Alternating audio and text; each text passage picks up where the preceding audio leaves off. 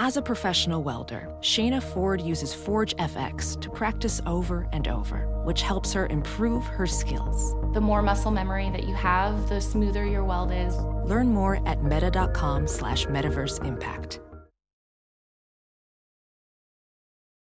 Welcome to the Chronic Podcast with host Ralph Malbrough and featuring bloggers Andrew Juge of SaintsNation.com, Kevin Held of The Team Drops the Ball, and Dave Cariello of Canal Street Chronicles. This podcast is nothing but serious football talk and hardcore analysis. Which four of you would survive the longest in the zombie apocalypse, and in which order would you die? Well, Ralph, no offense, you're going oh, first. Oh, definitely. no, no, no. The zombies would smell Dave's sugar blood and target him. They'd get his. I don't even have a joke, Dave. Dave, Dave smells like nougat. Now here's your host, Ralph Malbrough. All right, welcome to the Chronic Podcast. I'm your host, Ralph Malbrough. As always, we are brought to you by the Pelican House, 2572 City Place Court, Baton Rouge. You had a great week if you went to the Pelican House because they have 136 draft beers. You got to watch LSU beat uh, Texas A&M and Leonard Fournette dump truck some random Texas A&M dude. You got to watch the Saints pull off a miracle win yesterday in Pittsburgh. They have a 50-foot TV. They have a menu to die for. The Pelican House, 2572 City Place Court, Baton Rouge, Louisiana. They support us, so you should support them. Now, Juge, pay up and start singing like a bird. I want to hear it in three, two, one. Humidity is rising, barometer's getting low. According to all sources, the street's the place to go. Cause tonight, for the first time, just about half past ten, for the first time in history, it's gonna start raining, man. All right, that's enough. That's enough. Hey man, it with me, Ralph. It's raining, man. Oh, Jesus. I think my I think my ears just started to bleed. The only thing worse than you singing that was the Dolphins getting housed by the Jets. Uh, I, I can think of worse things. Yeah. Um. Dave is back with us. Uh, we had a mini holiday. Kevin is still, uh, unfortunately, pre-detained. He, they, Kevin will not be with us until Ferguson is not the lead on CNN. I, I don't. I don't know else how to say it. All right, Dave. I'm going to start with you. The Saints Mhm. won in Pittsburgh. Uh, on a scale of not surprised at all to, oh shit, I can't believe they just won this football game. Where did it rate? Where did it rate on the Dave scale? Uh, you know, I would say it rated at like a six or a seven. I mean, I definitely expected the Steelers to lose. I was on a podcast with the guys over at Behind the Steel Curtain before Mhm. the game, and I I think they thought that I was out of my mind because I was predicting the Steelers to win. and I mean, I just I didn't have a lot of nice things to say about the Saints. And Yeah. I think they were getting I think they were getting a little cocky and a little confident after our little chat because they were saying, "Oh, this is going to be easy." Oh yeah. Um, but uh, uh, but you know, so so I'm definitely surprised that they won. But at the same time, I mean, this is the Saints, and uh, like I said after the game, they they win the games you expect them to lose, and they lose the games you expect them to win. So uh, you know, Ultimate 2014 Saint move. Right, ultimate. so- it, it was the ultimate 2014 Saints so, so you can't really be too surprised. You can't really be too surprised. Dude, I was really I, I, seeing their defense against Baltimore at home, how they got gashed and how their secondary got lit up. I thought Pittsburgh was going to drop a can on them. And Andrew, I felt, and I, I said this to my wife when Pittsburgh went up six to nothing, and then the Saints scored to make it seven six. I turned to my wife and I said, I think Pittsburgh missed their window to blow the Saints out. And Andrew, as crazy as this is going to sound, I really think like the Saints defense kind of saved their season. If that Pittsburgh game, if it would have got 10 nothing or 14 nothing early, I think it's completely different. Maybe the Saints pack it in, but the defense kind of held them together while the offense kind of sucked in the first quarter. No, you're right. Absolutely. And, you know, it, it's interesting. For me in that game, Roethlisberger was off, and you know you could tell He- the minute that he hurt his hand, um, his accuracy went. And He was a little better later in the game, but Mhm. I really did feel like that affected him, and that was big for the Saints. But um, I also thought the play calling uh, for Pittsburgh was really poor. I mean, if you watch tape and you know that you run the ball well, I mean, after what Le'Veon Bell did last week, Yeah. uh, for them to throw the ball as much as they did, you know, they go first play of the game, play action, they throw it deep incomplete. Um, I mean, just numerous second and nine, not committing to the run, throwing. Uh, That that was a big surprise to me, and I, I think especially with, you know, right, you saw that one driver Roethlisberger hit his hurt his hand, and they ran like nine plays in a row, and they got down at the ten. Um, and they, they should have stuck with that. I, I thought it was a really poor game call by the by the offensive coordinator. Yeah, it was. I mean, and and the thing is with Pittsburgh, their their defense has kind of the stats say they're pretty good, but they're really not. I mean, when they've Yeah, I wasn't that impressed. they, when they're when they've played good, really good teams, they've kind of got housed. And and the thing that sort of turned their defense around was they got James Harrison to come out of retirement. They got Brett Keisel to come out of retirement. When you're getting guys out of retirement and that's the solution to your defense, like that's not that's not a long term solution. Yeah, Keisel can look good on a, a, a random Monday night or whatever, but that's not a that's not a long term solution. But Well, he got hurt about halfway through yeah, he did. Um, Dave, we have so much to talk about because your main boyfriend Mark Ingram had 122 yards, and you people laughed at me when I said he was going to get a thousand. If he gets 60 yards the last four weeks of the year, he gets to a thousand yards. Um, If he gets to a thousand yards, I think Dave should sing "It's Raining" Mark Ingram on the podcast. I thought that was supposed to be a punishment, and if Mark Ingram gets to a thousand yards, then I think you all should have to sing it's raining men. I'm the one that believed in him. yeah. It's true. Uh, but uh, n- no, it was it you know it was surprising to read the stat line at the end of the game because it was sort of a quiet 122 yards because It was. you know th- there was no yeah there was no one play you know it wasn't like he picked it up on Yeah. one big 60 yard run or anything like that. Um, Just kept chipping away. Just kept he chipping did away, exactly. baby. That's, a, that's Yeah. a great uh, a great way to put it. Yeah, and then your other guy that you've sort of it's not as big a boyfriend as Mark Ingram, but Nick Toon, another one of your favorites, he finally scored a touchdown and was active. Dave, Dave is big on the Nick Toon train. He was for a little bit, right? Nick? Um, I was at the beginning of the season. I mean, I I, Okay. I thought that he should have. I, th- I thought that he should have made the team, and I, I I you know especially last year I didn't understand why he sort of just disappeared last year. This year I, I understood a little bit. He didn't look that great during preseason, but um, yeah. do I you mean, guys, was do you guys think it's an were ind- indictment of Payton that you look at what Morgan and Nick Toon have done in a couple weeks now? Do you guys feel like the, the fact that Meachem's been playing over them all season is, is ridiculous? yeah. I, I, mean, how do you yeah. how do you defend that after what we've seen? VR training platforms, like the one developed by Fundamental VR and Orbis International, are helping surgeons train over and over before operating on real patients. As you practice each skill, the muscle memory starts to develop. Learn more at meta.com slash metaverse impact. Hey, it's Kaley Cuoco for Priceline. Ready to go to your happy place for a happy price? Well, why didn't you say so? Just download the Priceline app right now and save up to 60% on hotels. So, whether it's Cousin Kevin's Kazoo concert in Kansas City, go Kevin, or Becky's Bachelorette Bash in Bermuda, you never have to miss a trip ever again. So, download the Priceline app today. Your savings are waiting. Go to your happy place for a happy price. Go to your happy price, Priceline. The only thing you can defend is with Joe Morgan, they actually had to suspend him for whatever reason. So there might be things going on there. But there's so he, but Sean Payton today in his press conference, he was so complimentary of Nick Toon. He's like he's been working hard. He's been showing good in practice. We just can't find the spot for him. I don't understand. Like they obviously have held on to these guys and they they were afraid to release them.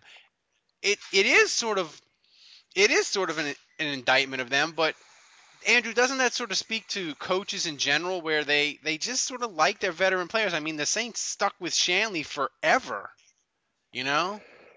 Yeah. No, I, think sometimes you trust it, you don't want to rip the band-aid off, you know, because you trust that uh, you know what you're going to get out of a guy. And I don't know. I mean, I think with Joe Morgan, you know, there's the he, he he's not going to run the most polished routes. He might miss a block. He might jump off sides. Um, but I, I, I think the home run threat, um, you know, sometimes the the net positive that you get out of someone is worth some of their shortcomings. And you know, I, I think at this point in his career, Meachem's not really creating much value for himself.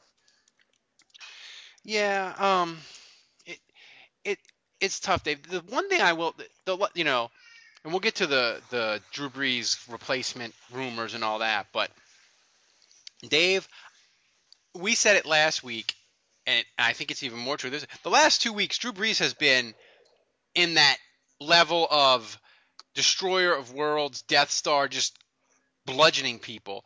If he, if he if Drew Brees continues to play at this level that he's played at the last two weeks, Dave, is there any doubt in your mind that the Saints are winning the South? Mm. Yeah, I think you still have to have a doubt. I mean, he played great last week, but what was the end result of that game? I mean, they still lost. Yeah. Uh, it's a team game. There are 52 other guys on the team. There are 10 other guys out there on offense with him, and there are 11 completely different guys out there on defense. That's for Um, sure. If, if yeah, you know, if, if Drew's playing well, it certainly gives them.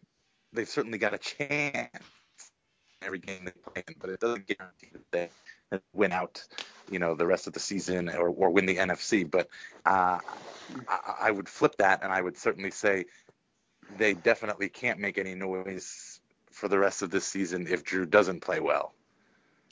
Yeah, I just Agreed. feel like nobody's. I mean, I, t- I told you, Ralph, before the game, I said that Brees had to play perfect for the Saints to win, and he did that, and they won by three. well, so- it was. Well, I fair enough, but uh, my, my point my point here I think is basically yes. I mean it, the game was basically out of reach, and and they got a couple garbage stats late, but the point remains uh, when you get in these games where Brees has a turnover or two. Again, the mar- the margins are so small that They can't have Drew Brees. Drew Brees can't drop a C plus or a B minus game. The Saints are losing, and it doesn't matter who they play. Like they, you know, it you, even last year to a certain extent, they could have games. Hell, in the playoff game against Philadelphia, he threw two picks and they lost the turnover battle two nothing. But their defense was awesome and they had the run game. This year, they don't have all the pieces around him. He can it, it's sort of like a golfer. He can't he can't duck hook it off the tee, you know, um, for them to have a chance. Uh, Dave, the defense. I thought yesterday, the defense, how they played, and I don't care about the two late touchdowns, whatever.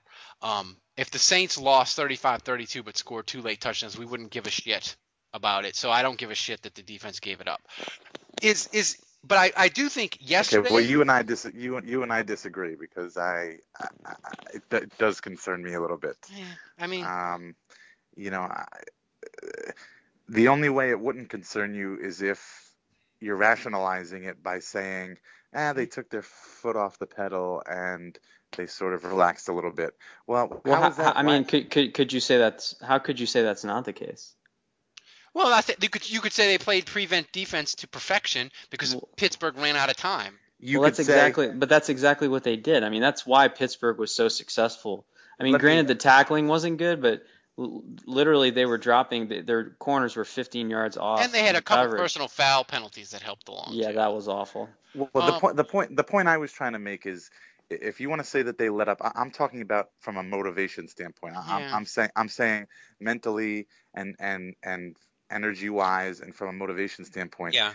Uh, you know, if you're making the argument that they sort of took a step back and and didn't play as hard, well, I- I- com- compared to they just they just suck and their shittiness finally caught up to them late in the game. And if there was an extra five more minutes, they would have lost the game. They're they're, two different. I- don't know if I'm making much sense, but I mean those are two different reasons, I guess, behind why you can think that they sort of collapsed, the defense collapsed at the end of the game.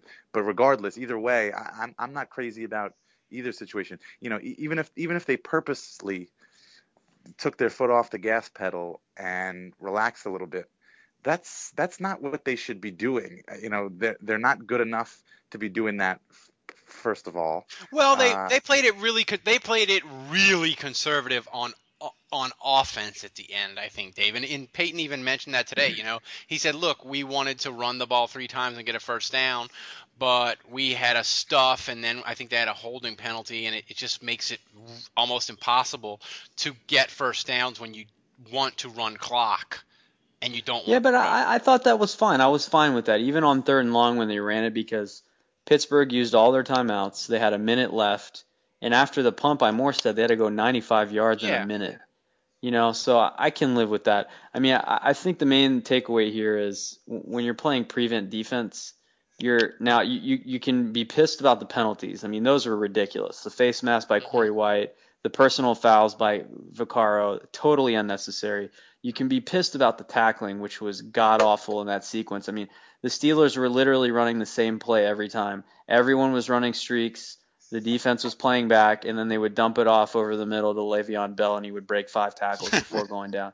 And literally, it was the same. It, it was the same play the whole drive. But so you can be mad about the tackling, you can be mad about um, the personal fouls and stupid penalties. But I think from a schematic point of view, they were dropping everyone in coverage and they weren't rushing. You know, the, I think the the Detroit game was probably fresh on their mind. They're like, Yeah. we're not going to blitz here because we're not going to have a Golden Tate situation where a receiver catches the ball 20 yards down the field and then runs for a 70 yard touchdown. So they wanted to keep everything in front of them. They wanted to keep the clock moving.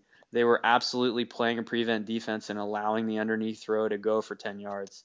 Um, so I, I didn't really have a problem with Rob Ryan's calls there. I just wish the tackling had been a little better. But to my original point, Dave, how I say I mean, I, my, my, but how, how else should we have played that? I mean, do you guys feel like we should have been blitzing? Because I don't, I don't think Yeah. that's.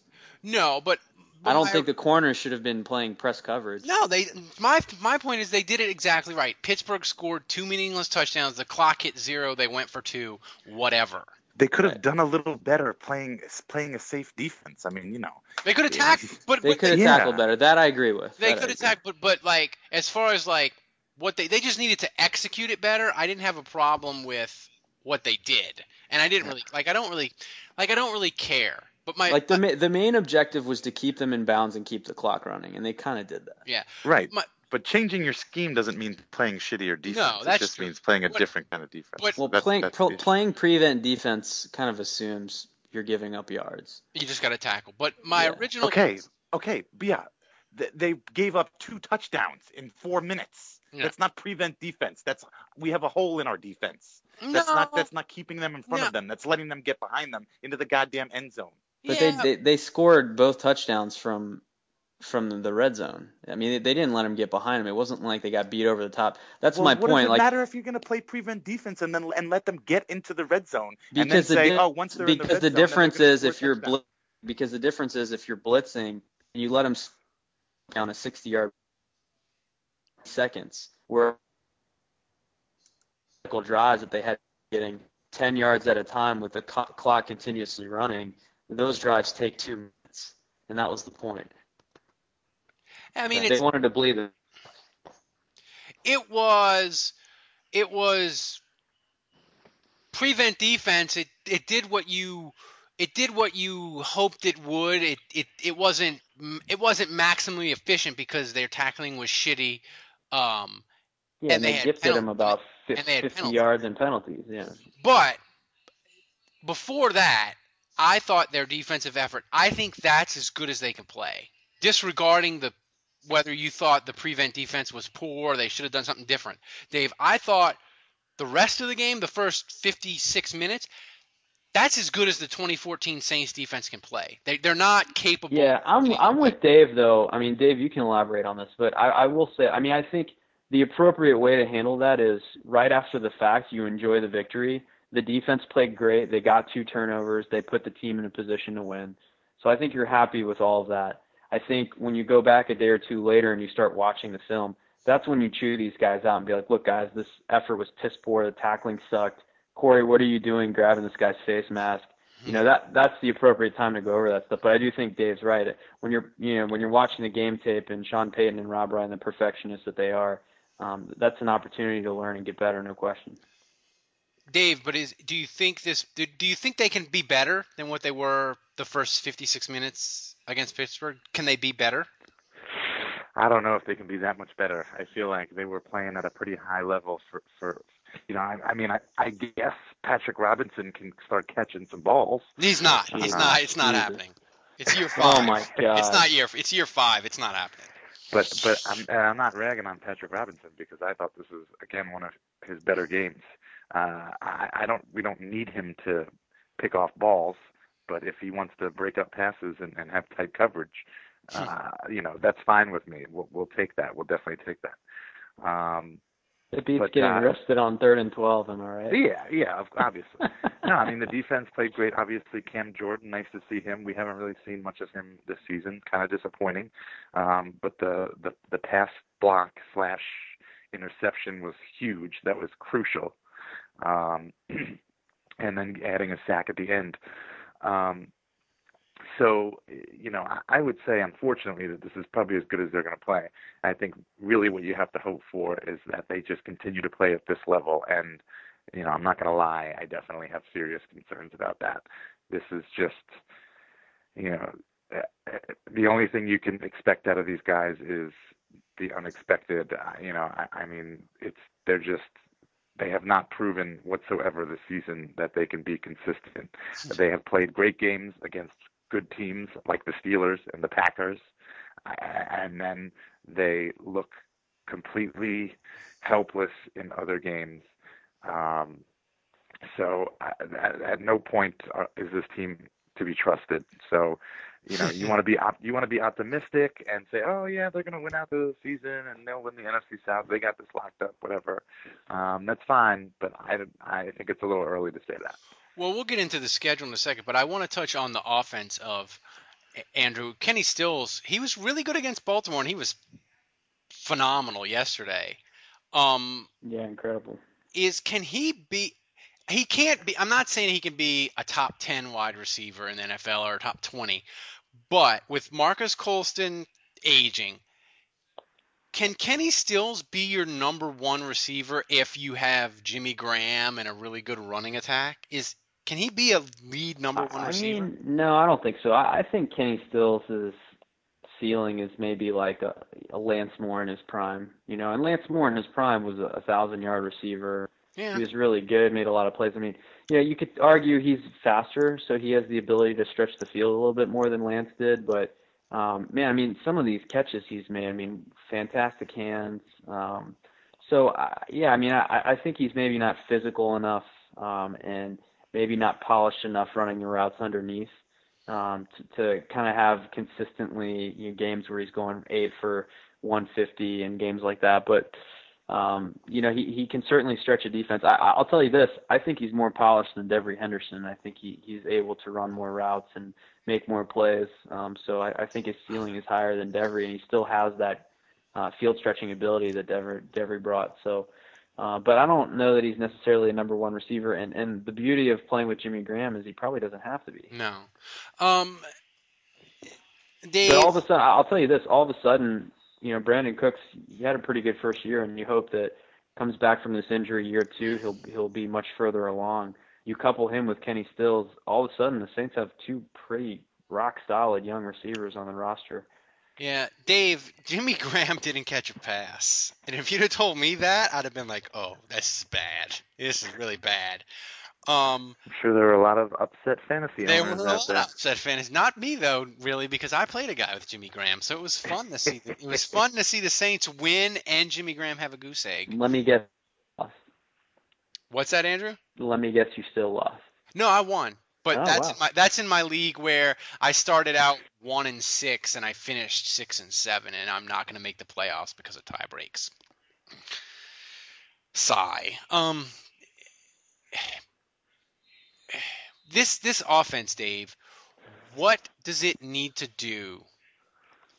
What is it? How many points do they need to average the last four weeks to get to the playoffs? I'd say they need to average like about 27.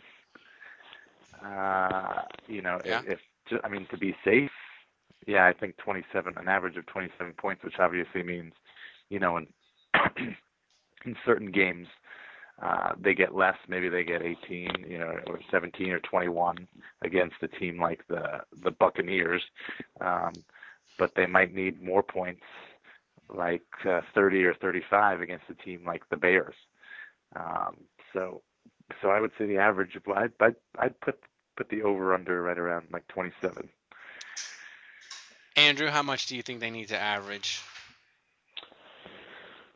That's such a tough question because you know a lot of it depends on how much they're turning it over. I mean, if if Yeah. they're turning it over, they need to score more.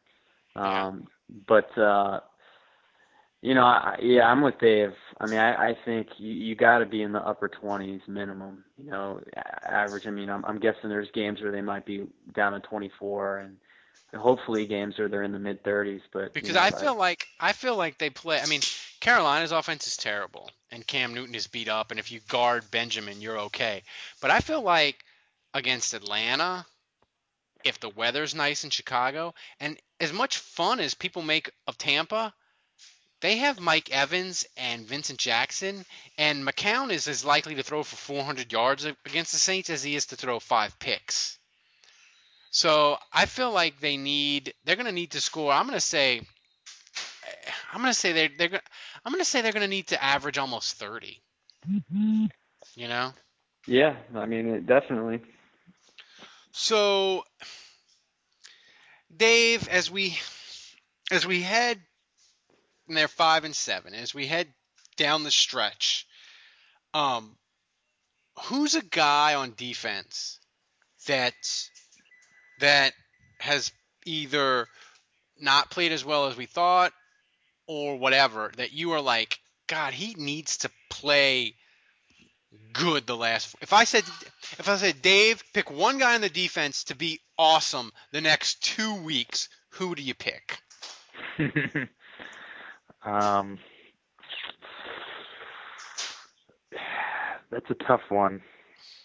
Um, well, I mean, when you first started asking me the question, you know, I would say I just talked about him, but I mean, Cam Jordan has, for the most part, kind of been a disappointment this season. He's shown up in a couple of games, but a lot of other games he's just completely disappeared. And you know, I mean, if we could get a couple of good games out of him, uh, that would be great. But I, I think to to have more of an impact, I think if a guy like Patrick Robinson again can play well over the next two games, then that gives you two that gives you good play at both cornerback spots. And I think that I think that having that would have a much greater effect on the overall defense and their performance. Um, I, I think that would help the pass rush a, a little bit, give them some more time to get to the quarterback.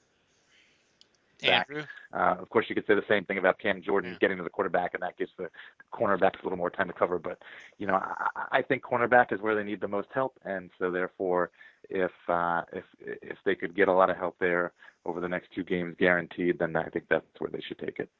andrew In your fantasy world, that doesn't exist. yeah. Uh, well, I'm a little bit more. I'm with Dave. I mean, obviously the coverage just being better. I mean, we kind of saw that already in this game, and you know, if, if Corey White and Patrick Robinson can start to play like that uh, consistently, uh, I think this is a different defense. Um, but for me, I mean, you look at how Cam, Kim Jordan played in that game. He had a sack. He, he played well against the run, and he obviously the interception was huge. Um, but I, just think you need you, if you're going to have a chance to get off the field, if you're going to have a chance to make plays, you got to lean on your stars. Um, and so for me, you know, if you're asking me who who plays better, I mean, I, it's got to be Junior Galette or Kenny dude that was what i was going to say Yeah, I mean, it- you know, it's where where the Saints are getting sacks, they're getting pressure, and and that that's directly going to cause turnovers. I mean, um, you know, so that that that's kind of where I'm at. Um, you know, I think the secondary is what it is. I think hopefully you just, you just hope that they keep playing a little bit better. Um, they're not going to get some cornerback at this point in the season who's going to show up and yeah transform how they're playing. So I think more than that, they've got guys up front that are actually capable of making plays in Galette and Jordan. Yeah, and I would say just have to step you up. want Galette. Best case scenario, you want Galette to have over the next two weeks like four sacks. And, and I think with with Carolina's horrible offensive line and the Bears' horrible offensive line, like it's very possible. I, I think. Yeah, very- I mean, if you look at this defense, and you know, obviously they're struggling, you, you would say, well, Patrick Robinson and Corey White haven't been good. Pierre Pierre Warren hasn't been good. The linebackers have struggled. I mean, you could have told us all of the all of us this at the beginning of the season, and we were we would have said, well, that's too bad. We wish one of those guys would have overachieved, but I'm certainly not surprised. Um, I think the surprise comes from the core group of guys, and I, I consider the core group, you know, Akiem Hicks, Jordan, Galette, Vaccaro, Keenan Lewis, um, and uh, maybe even John Jenkins. I would throw him in the mix there because he's a good young player. And to me, every single one of those guys has underachieved this year, maybe with the exception of Lewis before he got hurt. But Hicks Hicks is he drives me nuts. And and the thing is, and I and I I tweeted this out. He's going to be a guy that if he has a big year next year, he's going to get paid a ton of money, and it will scare me to death if it's the Saints. Yeah, I agree. But I, so I mean, I think the bottom line is we know those guys can play well, and Vaccaro and Jordan have both struggled this year.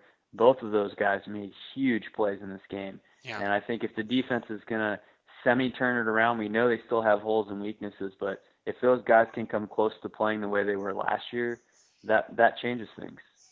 All right, now we get to the fun part where uh, I was watching soccer Sunday instead of watching the pregame shows. Um, so I didn't see all the, the stuff about Rob Ryan's going to get fired, him and Sean Payton hate each other, and the Saints are going to draft Drew Brees' replacement. Oh, don't forget Ray Rice too. Oh yeah, and they wanted Ray Rice. Um, so we'll start one at a time. One at a time. And first of all, my theory is Sean Payton planted these things himself because he it's the Bill Parcells let's create a crisis and take all the heat off the team and put it on me. That's my theory. But they I, yeah, I always wonder. I feel like they do come in waves. I mean, like three different things all kind of came out. Um, you know, it, it was kind of curious. It was almost like Payton said, like told three, you know, low-level staff guys, "Hey, go talk to your your media guy and tell him this, or come up with something that you know, and, and just make something up." And they all like, uh, they, you know, normally Payton gives three guys a job and only one actually follows through. This week, like they all three followed through. they all it. three. um, Ron, well, I mean, people, you know, and the reporters, I mean, they're not going to make stuff. They're not going to make stuff up. They got it from somewhere. But Yeah, I, no. I just, man, if he if he gets rid of Rob Ryan, that'll be defensive coordinator number Four. Four. right. It, it's it's it's Gibbs, Double G, Spagnuolo, and Rob. No, it'd be number five. Yeah, well, it would be the the new one would be five. Yeah. Yeah. I mean, I just Yeah, yeah, nice save, Dave. I don't see. I mean, I- I don't see it, Dave. I think that, that Rob Ryan gets another year. Uh, you know, let's see how this season plays out. I I think that I think that's a big. Mm, I, I don't think there's any way he gets fired. First of all, first of all, Jay uh, Jay Moore interviewed Drew Brees today, and Jake Brees, Moore has a sports show. I did not know that. yeah, I didn't know that either. But um, Brees came out and said that it's so ridiculous. He's trying not to laugh. You know, Sean Payton in his press conference. I mean, what more do you want than him saying it's not true? I think Rob's doing a great job. My relationship with him is great. You know, I, don't, out- I don't know what outstanding was the word he used. outstanding. So I mean, I don't know what else you, you can ask for.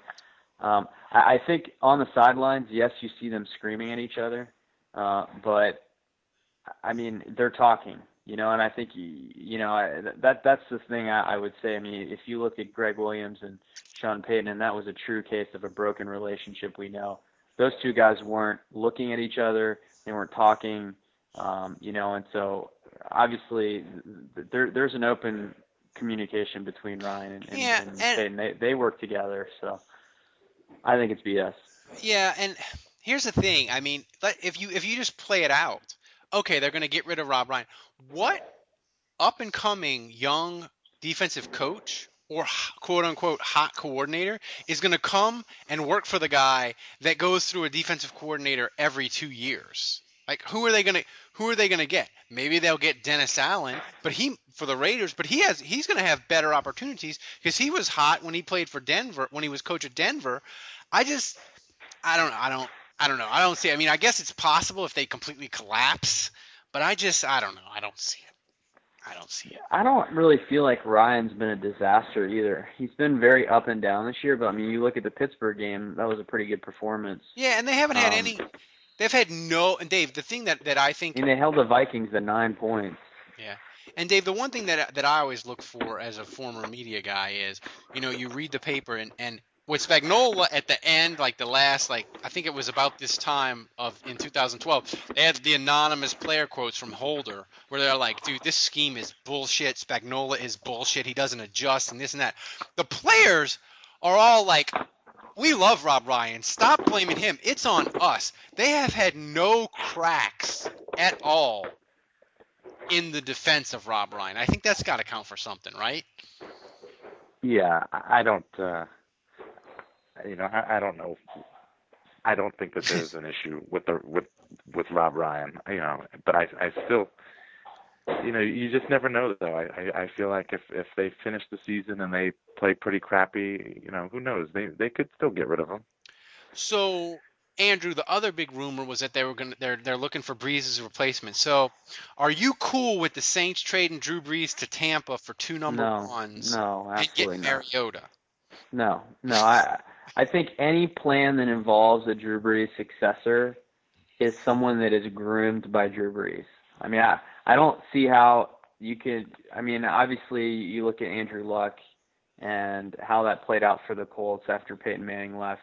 That is That's luck, mo- That I mean, that that- that, that is the most lucky scenario in the history of the NFL. I mean, I mean, look at the it's just- Texans. The Texans have had two number one picks in the last like six years, and they just the wrong year. No, I mean I think the situation where like Young playing for years behind Montana, and then finally he gets his chance and he blows up. Or you know you, you look at uh, Rodgers who sat behind Brett Favre with the Packers for a long time. I mean I, I would ideally like Brees' successor to at least have a full season behind Brees, Yeah. watching him play, watching how he prepares, watching how he studies, watching how he leads, um, for any successor to come into. So based on that, I have no problem with them drafting a quarterback. Now, I don't want them to use their first pick, especially if they don't make the playoffs. It's going to be a high pick. I think it'd be ridiculous for them to burn a high pick on a on a quarterback. But you know, second or third round pick, if they if a guy falls to them that they like, I'd have no problem with them taking a quarterback that's a guy that Brees can groom and bring along. Maybe that guy's still Ryan Griffin. I don't know, but uh, for me, it's not one of those situations where you get rid of Brees and you hand the keys to the new guy who you assume is going to come in day one and play well because that that's just fantasy. That fantasy land that doesn't happen in the Yeah. NFL very often. No. The one They- thing, the one thing that I thought was weird was uh, in that CBS story that Will Brinson had wrote. He had he had a source with the team or or somebody who said something about Drew's height, like oh they're concerned like with his age, like in like combined with his height. You know he's not he wasn't as tall as Tom Brady or Peyton Manning, and and some Right. staffer or something made that comment. And I, I just thought that that was weird, and I thought it was out of place. I, nobody, nobody with the organization has ever said anything Yeah, it's about Drew Brees' height. I mean, they they they know who Drew Brees is. His height. he's going to shrink. He's getting yeah. he's getting shorter. Well, I, I mean, not even that, but Well, I think mean, I think they've the point of that though. Brees for for who he is this whole time, and he's a great Right. quarterback. It, it was it was a weird it was a weird quote. I don't know. It was almost like. But I think the made up. point of that, I think the point of that is that Brady and Peyton Manning have these big time arms, these huge cannon arms that that that are going to age more gracefully. Whereas with Brees just being more diminutive, um, it's more about his technique, his footwork, and over time, like footwork is going to go faster than you know just pure raw ability, just pure size, and so you know that's going to affect his arm strength, and that he's not going to. I guess the point was, in my how I understood that was that he's just not going to age as gracefully as some of these other guys that are playing into their See, 40s. I you know the way the way I took it was that all you know all aging quarterbacks they lose their arm strength, b- and and at least Tom Brady and Peyton Manning have the advantage of being taller. So when they lose their arm strength, they still got a better field of vision and all that. You know, when all the Mhm. other advantages that come with being taller. But Drew doesn't even have that. So it's like, oh, I once his arm strength goes, then he's really gone because Yeah. he's not even tall. maybe I That's mean, what I I, got. I, would I would say if you just look at Brees's body, if you look how his fitness and just how he is, I mean, I, would say that he's in a lot better shape now. and he's physically in much better condition than he was in his mid 20s.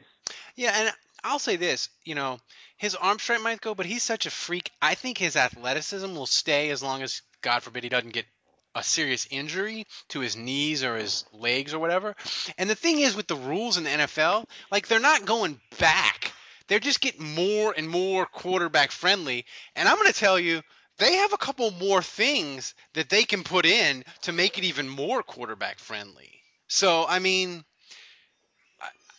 I just don't see it. I just don't understand what like if you're going to draft a successor, you you just do it. Like there, there's no upside to leaking. I don't know. I don't know if they wanted to motivate Brees or whatever. It just doesn't make any sense. It's just something that you do on draft day, and you're like, oh, the Saints picked. You know, I do they, find it. I do find it funny that uh, right after the article comes out, he dumps five touchdowns Yeah. on uh, the Steelers on the road. he should have gone into the press conference with a cigarette and a bottle of scotch. I mean, So, I mean, like what? Do you- Ralph, do you- I'll throw really this out there. this is, Brees has thrown for seventy percent. He's completed seventy point three percent of his passes this year.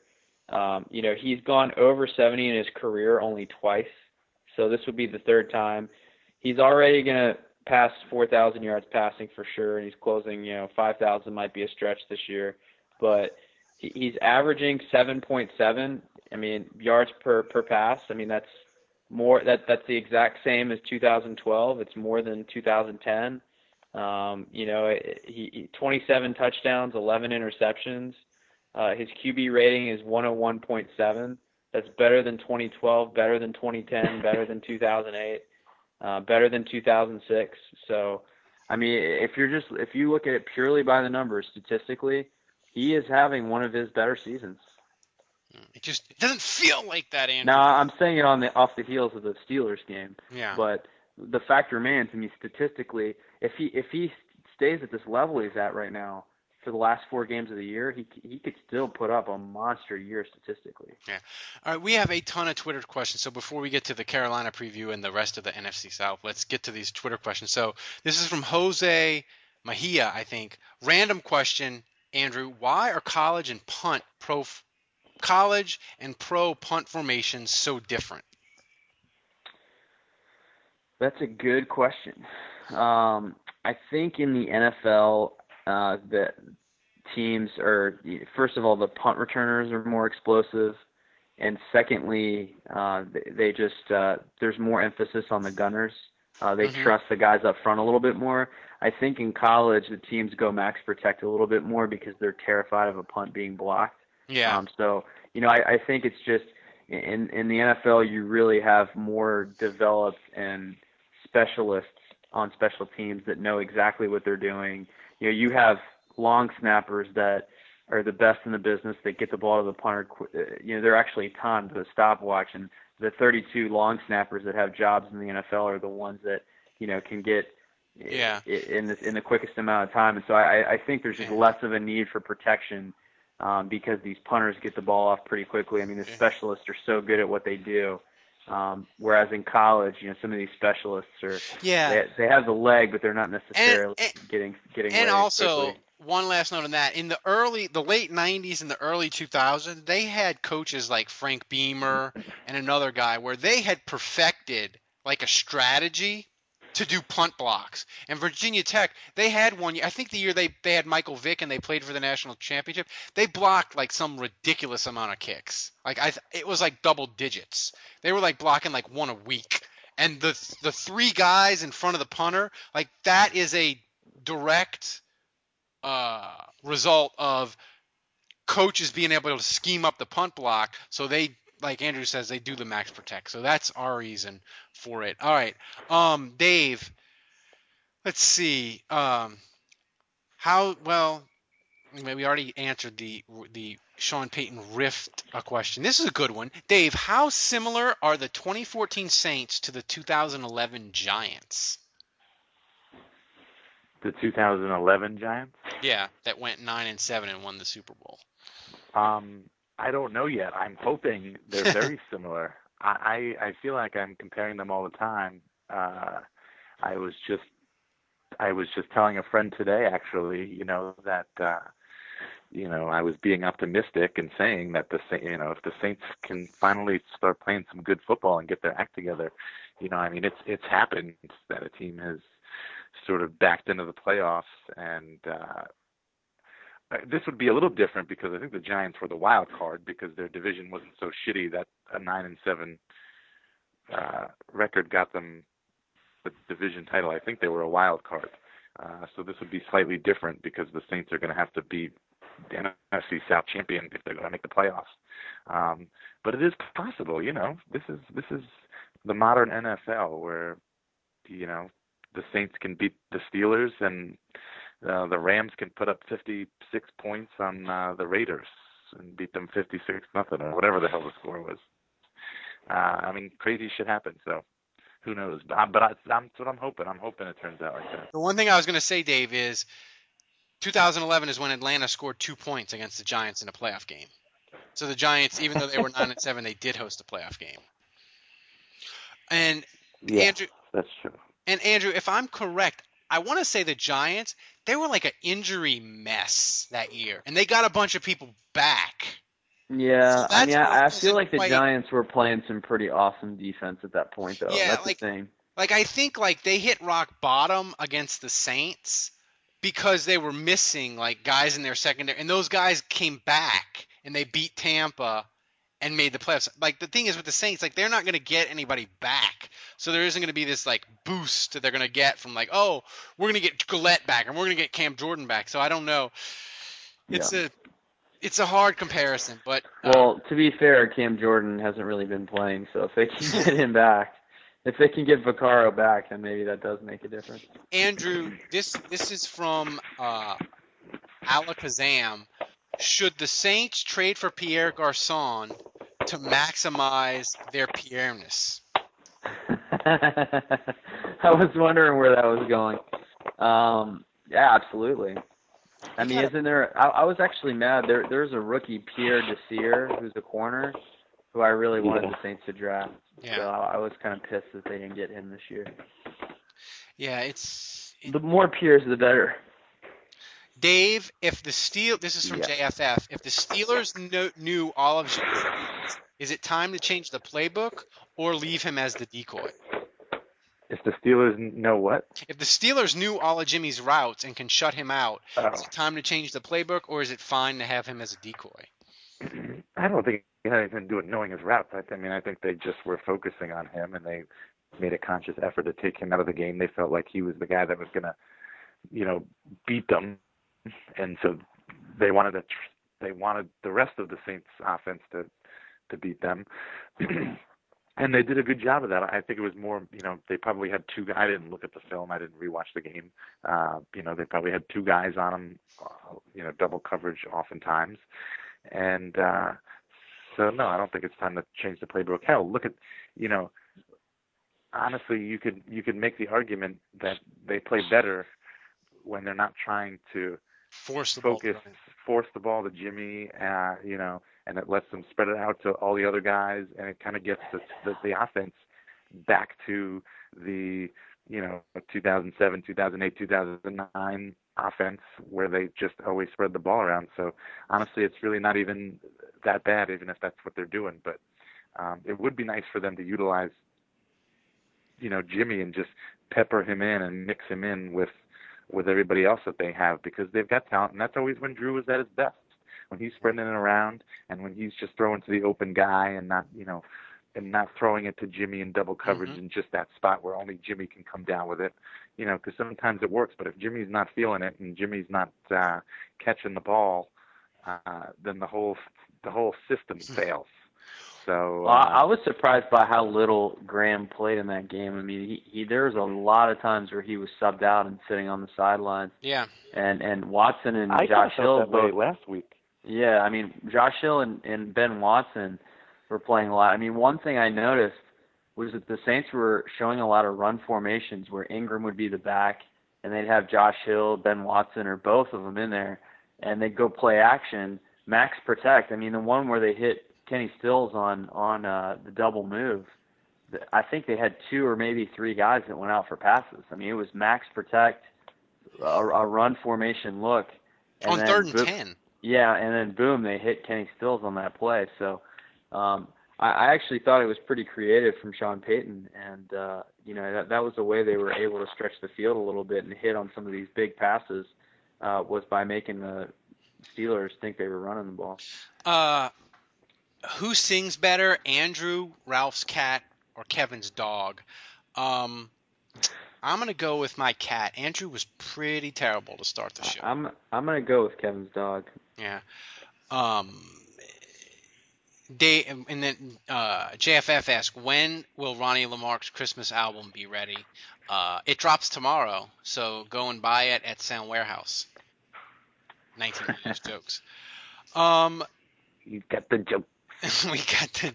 because he's all about the jokes, about the jokes. Let's see. Uh, this this is from Mitch. What do you guys think of the new Star Wars trailer? Dave probably hasn't even seen any of them, so don't ask. I did watch the. Star- I did watch the Star Wars trailer to be honest with you, Have you seen the Star Wars? and I I not understand what I have seen all of the Star Wars movies, um, and I didn't understand what the big deal about the trailer was. I mean, they showed like maybe.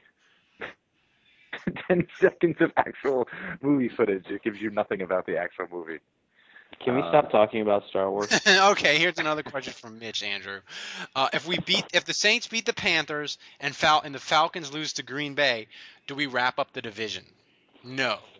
No, in fact, um, there is one scenario. I mean, obviously this is extremely unlikely, but if the Saints were to go three and one with their lone loss being to Chicago, in other words, they go three and zero in the NFC South, but lose to Chicago, and the Falcons go three and one with their lone loss being to the Saints, the Falcons would actually win the division. Um, so from tie-breaking purposes, it's actually not that sweet of a scenario for the Saints, even if they beat the Falcons.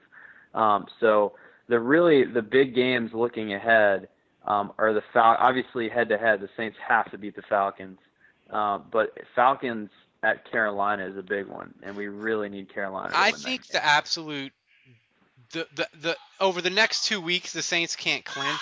They can't clinch obviously. The the Dolphins are shitting the bed all over the place. My wife is losing her mind. Um, it is it's. Tannehill. They the, the Dolphins block a punt, then they throw a lateral, drop it, and the Jets pick it up. It is it is a dumpster fire upon du- dumpster fire. So, um, can you guys hear me? Yep. Okay. So sorry about that. It's a dumpster fire. My wife got a little upset. So here's the best case scenario for me as far as the Saints go: is they win the next two weeks, Atlanta loses the next two weeks, Who's, and that who, where does who does Atlanta play after at Green Bay?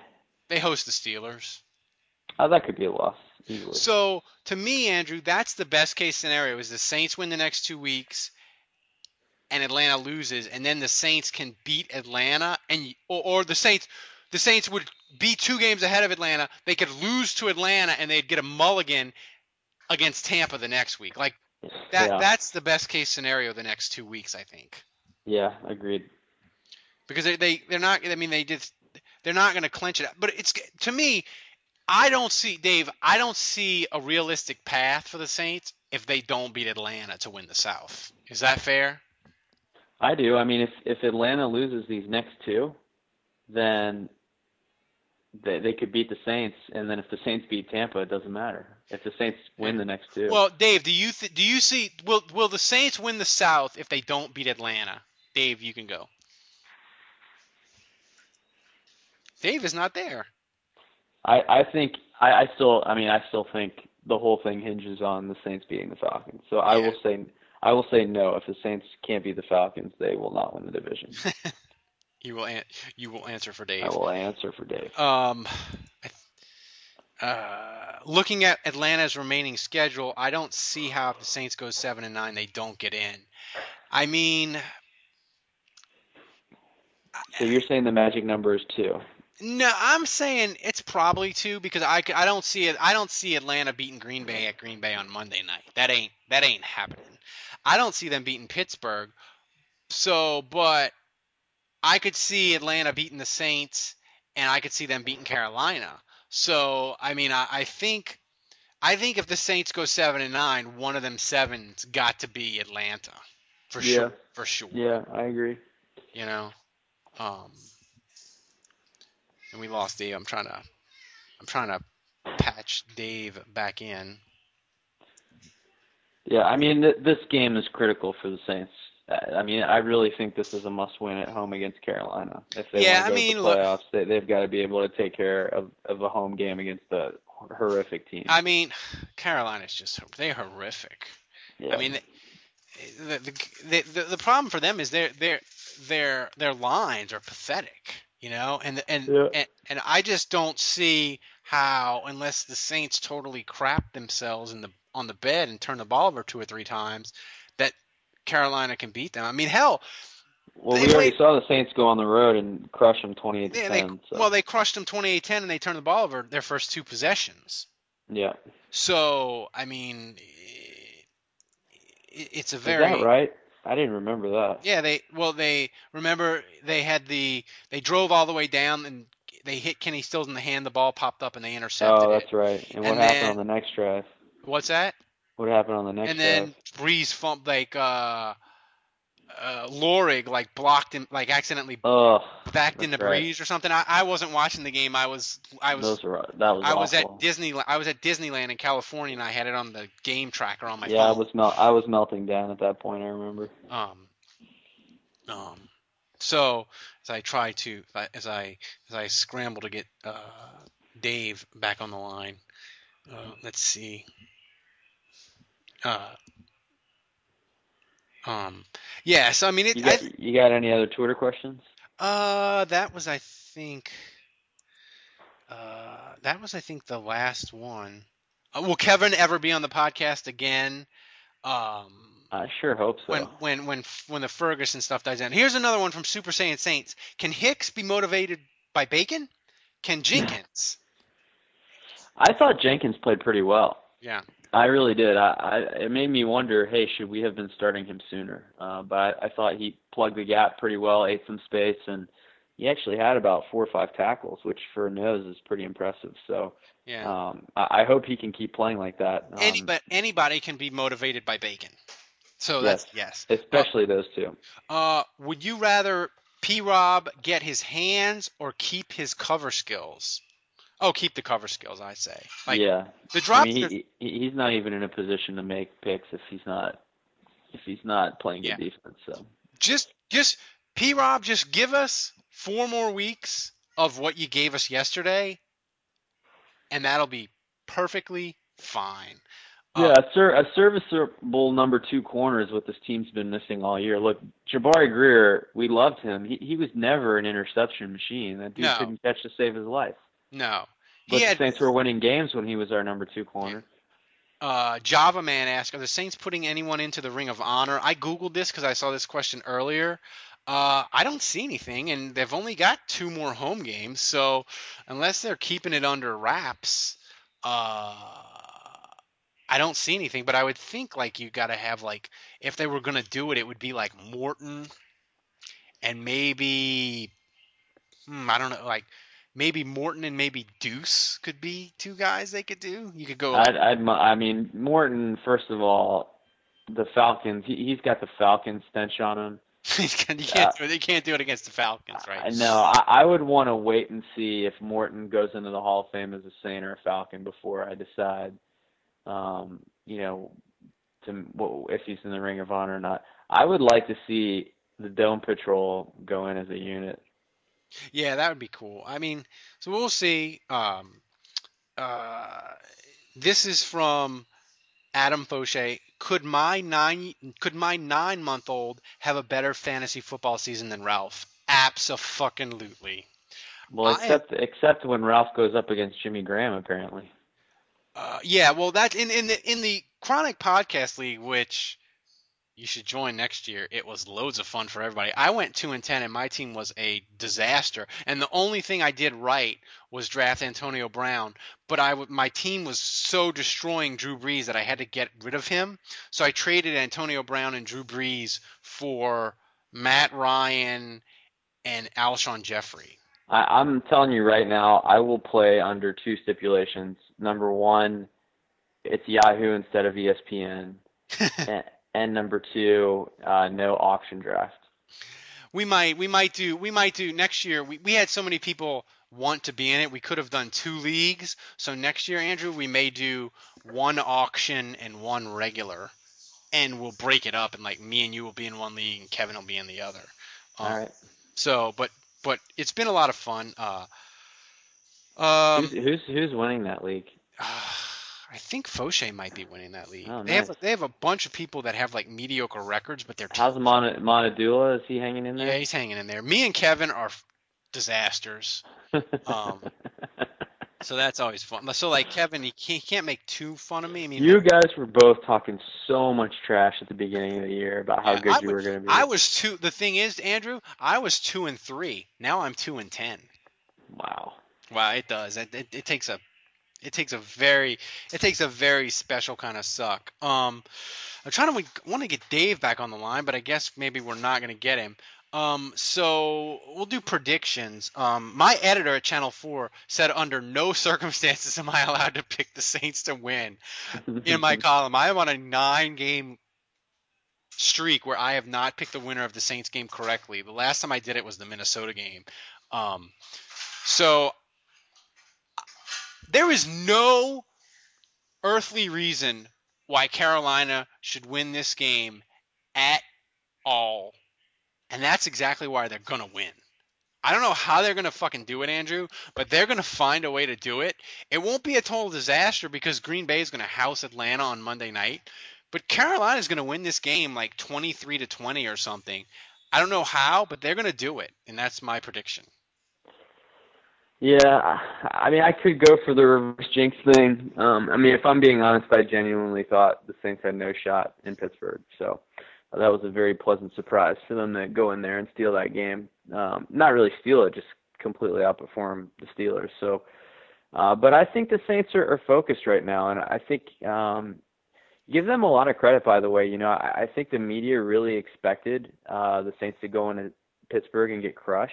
Mhm. And I think that this doom and gloom, these three doom and gloom reports they threw out there before the game, um, you know, kind of got squashed pretty quickly because the Saints were riding high after the game.